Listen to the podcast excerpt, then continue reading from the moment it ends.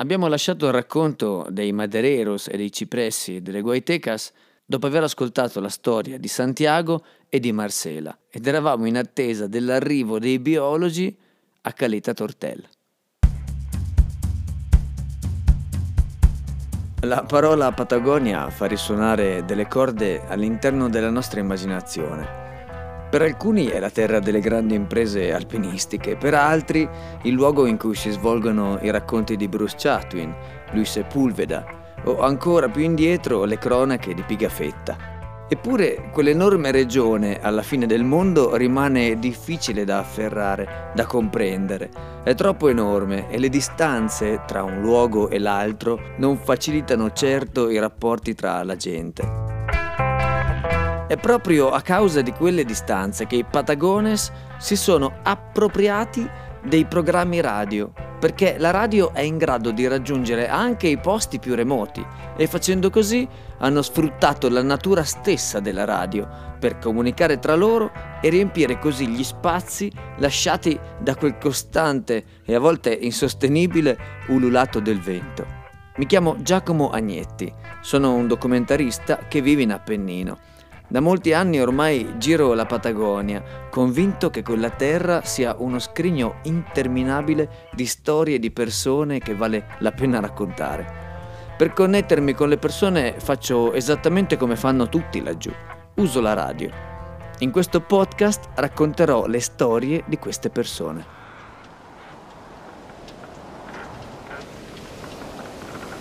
Kyla e i suoi due collaboratori biologi Cami e Greg arrivarono una notte mentre pioveva che Dio la mandava. Io e Kyla non ci incontravamo da vent'anni. Mentre la pioggia risuonava nell'umile casetta di legno costruita con grande impegno da Aliro, i biologi mi dissero che l'indomani sarebbero andati a vedere la piantagione sperimentale, che guarda caso si trovava proprio nel Magin, quello stesso luogo in cui avevo conosciuto Marcela. Quella sera, parlando con Kyla, capii che, nonostante fosse una biologa, il suo interesse principale era soprattutto per il ruolo che quelle foreste avevano nella cultura dei madereros. Dopo più di un secolo di tagli indiscriminati e di incendi, qualcosa era stato modificato nell'equilibrio di quell'ambiente. Sembrava infatti che i cipressi ricrescessero sempre più lentamente e la causa era sicuramente da imputare agli esseri umani, che avevano addomesticato quell'ambiente così ostile. Passammo settimane in quelle torbiere, costantemente bagnati, sia in torbiera che a casa, dove non riuscivamo mai a far asciugare completamente i vestiti perché la legna che ci veniva consegnata dai padroni di casa era a dir poco centellinata. Il meteo nei fiordi cileni è spesso inclemente, con colonnine di pioggia che vanno dai 35 ai 50 mm giornalieri, quantità veramente impressionanti d'acqua. E girare un documentario in quelle condizioni e riportare a casa una macchina da presa ancora funzionante fu una sorta di miracolo. Detto così però sembra un inferno in cui vivere. Si tratta invece di un vero paradiso, dove però la natura si fa sentire forse più forte che da altre parti. I biologi passarono giorni a piazzare dei rilevatori di umidità e a fare carotaggi nei tronchi dei cipressi. Per chi non lo sapesse, un carotaggio consiste nel trapanare un tronco con una punta tubolare, in modo da poter estrarre un cilindro di legno nel quale sono evidenti gli anelli di crescita della pianta. Ecco, attraverso questa pratica è possibile studiare l'età e la salute di un albero senza danneggiarlo troppo. Dato che non potevo passare tutto il tempo a filmare ogni mossa dei biologi, passavo ore a girovagare per l'immensa torbiera, filmando la vita selvaggia e parecchio violenta delle microscopiche creature che vivono in quegli ambienti. La luce era in costante cambiamento, però quando pioveva tutto si fermava. I ragni si rifugiavano nei loro anfratti o sotto qualche foglia, Mosche e moscerini si immobilizzavano e il suono della pioggia iniziava a coprire tutto, anche il suono delle cascate che circondavano tutta la vallata. ma non appena il sole faceva capolino, la vita ripartiva frenetica. I cespugli di muschio pompon si illuminavano di rosa. Le bianche bacche di ignarapo riflettevano la luce solare fin da lontano e il mondo degli insetti tornava alla sua consueta routine di pura violenza. Quando Kyla annunciò che lì avevamo terminato e che ci saremmo recati molto più a nord, in una foresta di cipressi ancora incontaminata, tirai alla fine un sospiro di sollievo. Avevo visto così tanti alberi morti o minuscoli che iniziavo a sentire la necessità di entrare in una vera foresta. In fin dei conti, fino ad allora non avevo praticamente visto un cipresso delle Quaitecas per come doveva essere. Solo dopo capii che non sapevo cosa stavo dicendo. Ci recamo a Raúl Marín Balmaceda, un gruppo di case di legno e lamiera nei pressi del delta del Rio Palena. Se facciamo eccezione per una solitaria lavatrice, trasportata chissà come fino a lì, e un delfino in decomposizione che veniva divorato dagli avvoltoi, la spiaggia era totalmente incontaminata. Non un mozzicone, una lattina, un pezzo qualsiasi di plastica, niente. E pensai molto a quanto poco siamo abituati a vedere una spiaggia senza rifiuti. So, oh, so you found these areas on Google Earth imagery. Exactly. Oh, cool.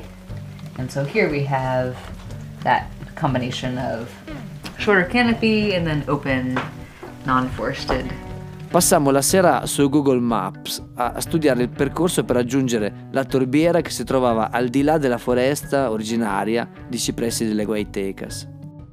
Kyla però mi anticipò che sarebbe stata dura portare il cavalletto per le riprese, ma decisi comunque di provarci. Quando poi l'indomani arrivammo al punto GPS in cui partiva il nostro percorso, ci trovammo davanti alla foresta più intricata che avessimo potuto immaginare. E procedere in quel groviglio infinito di rami e tronchi era un'operazione lenta, esasperante e soprattutto estenuante. Yeah, imagine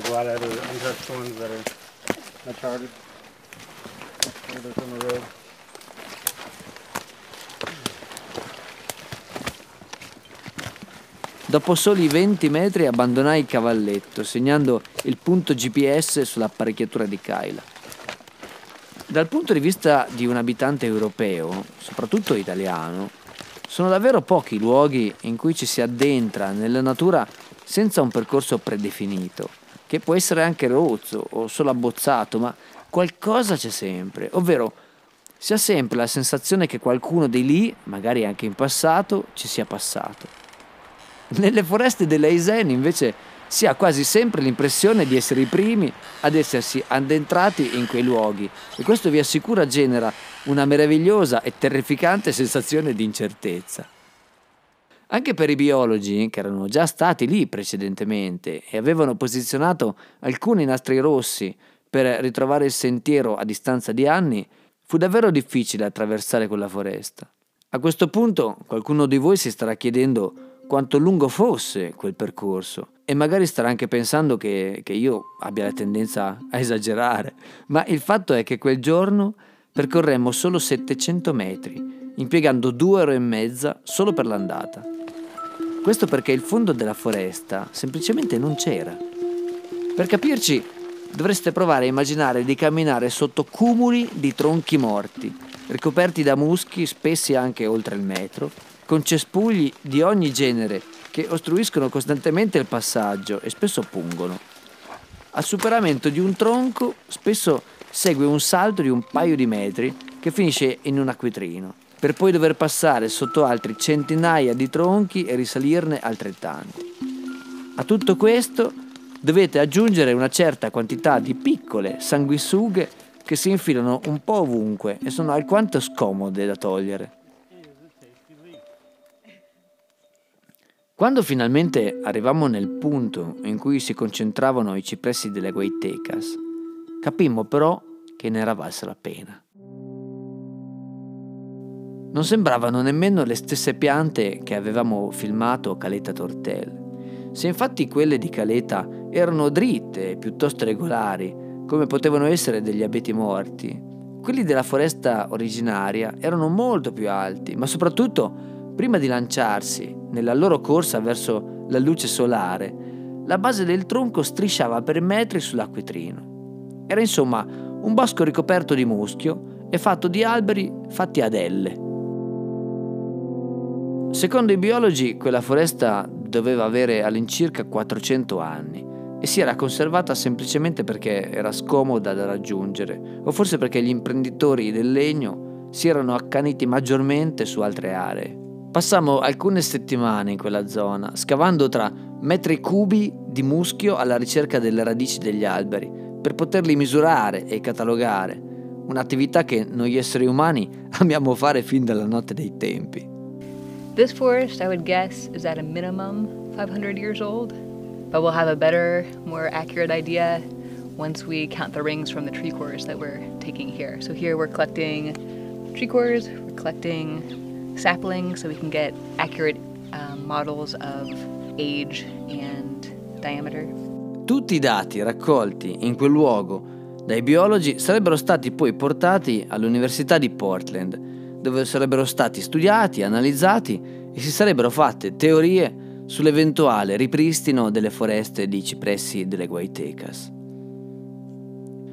La cosa su cui mi fecero però riflettere i biologi era che non aveva poi tanto senso raccogliere dati per poi stare a osservare il ripristino di una foresta e che occorreva coinvolgere attivamente le persone che avevano scelto di vivere in quei territori. In fin dei conti per loro il cipresso delle Guaitecas rappresentava ancora una ricchezza. Infatti uno dei problemi principali era che la legge consentiva di tagliare solo cipressi morti, ma nessuno impediva alle persone di appiccare dei fuochi e quindi spesso vaste aree venivano incendiate illegalmente per generare quei cipressi morti che finalmente era possibile tagliare. Venni più volte assalito dal dubbio che la storia che avevo deciso di raccontare potesse essere poco interessante per le persone. In fin dei conti, a chi poteva interessare di alberi che crescono a fatica dall'altra parte del mondo e che la maggior parte delle persone non vedrà mai. Eppure ancora oggi sono convinto dell'importanza di raccontare la storia di quel popolo di alberi così bistrattato.